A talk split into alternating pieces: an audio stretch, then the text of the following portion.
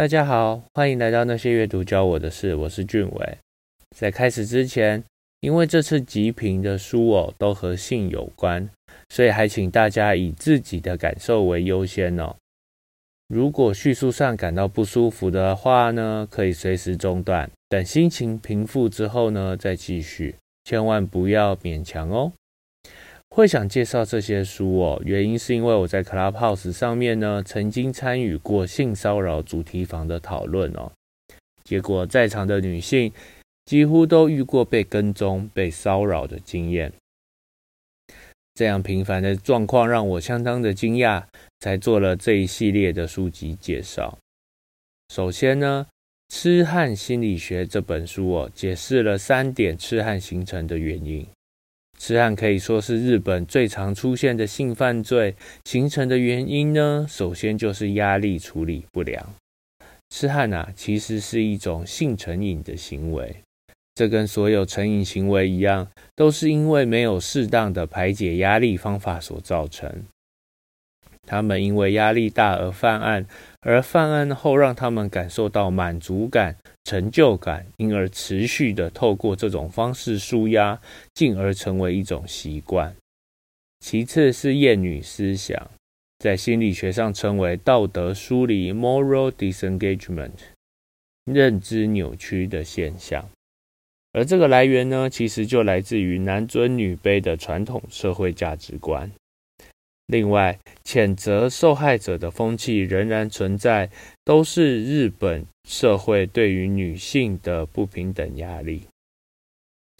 最后呢，则是情色影视产业，当影视作品啊、漫画、动画仍然有痴汉这样的主题呢，无形之中推广了上述的价值观和思想。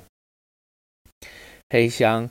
性暴力受害者的真实告白和性谎言吹哨者，则是介绍了日本、美国这两个国家 Me Too 运动的过程哦。我觉得这两本书让人感到煎熬的呢，不只是性暴力的过程，而是后续调查、司法出庭、媒体报道、舆论乃至检讨受害者所带来的挫折哦。Me Too 运动需要一个对性受害者友善的文化与社会哦。当他们勇敢说出内心的困难与遭遇时，周遭亲朋好友与社会的接纳与支持，是疗愈创伤非常重要的一环。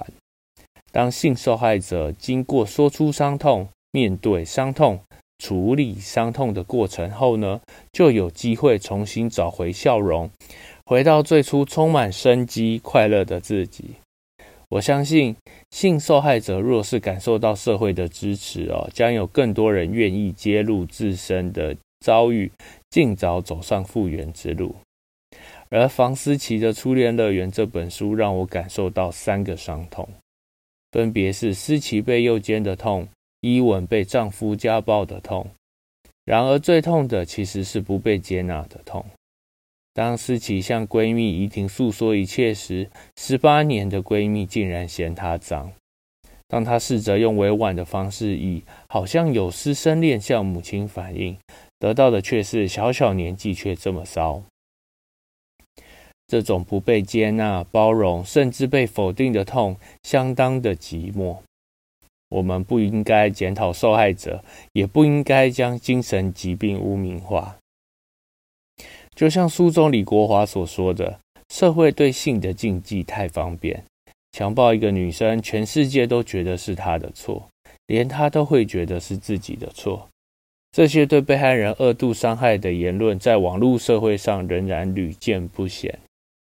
也许有点偏离主题，但我希望能让更多人注意到跟踪骚扰防治法、跟骚法的立法。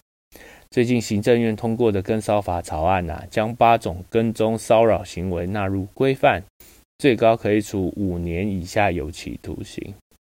法律制度的建立，无非是希望能防止憾事的发生，希望跟骚法能提供更多的人身保障，也唤起社会大众的重视。最后，额外来介绍《性的解析》这一套书吧。这套书很特别哦，是美国大学的性教育讲义。我是在二零一九年台北国际书展买的，也是当时唯一一个跟作者签到名的幸运儿。这本书相当完整的介绍性教育、性别教育和情感教育。其中第二册当中特别有一个章节是介绍性要挟，包含性骚扰、性攻击与性侵。而现在这个时代，我们能留给下一代的，就是尽可能把真实的东西呈现给他们，让他们比我们更聪明，比我们有价值，比我们有力。一代代的累积，这些都是人类进步的原动力。这就是教育伟大之处。遗憾的是，学校教育没有性教育，也没有感情经营的教育。我并不是要批评学校教育哦。我知道现在学校教的东西已经够多了，所以如果学校教的不够，那就透过阅读来自学吧。我想这也是创立这个频道的初衷哦。透过主题式的阅读，补足教育现场的缺口，争议性话题才能带来讨论。我想这也是带来流量的方式。最后啊，我想补充说明的是，还好之前有介绍如何处理创伤。像是 PTSD 啊、CPTSD 这一类的书籍，如果这一些性犯罪的书籍引发了过去的创伤，可以把之前的介绍或者把书拿来翻一翻。性暴力、性犯罪、性骚扰、性侵、痴汉、厌女、性别平等、性教育，不该是沉默的议题。有越多的讨论，有越多的交流，有越多的分享。才是消除、减少这些创伤再度发生的环境。如果这些介绍能把这样的观念让更多人知道，我想这就是内容创作的价值。如果大家有遇过类似的事情，或者有看过这些书，欢迎大家到 YouTube 影片下方留言讨论哦。这集到这边也该告一段落。那些阅读教我的事，我们下次见，拜拜。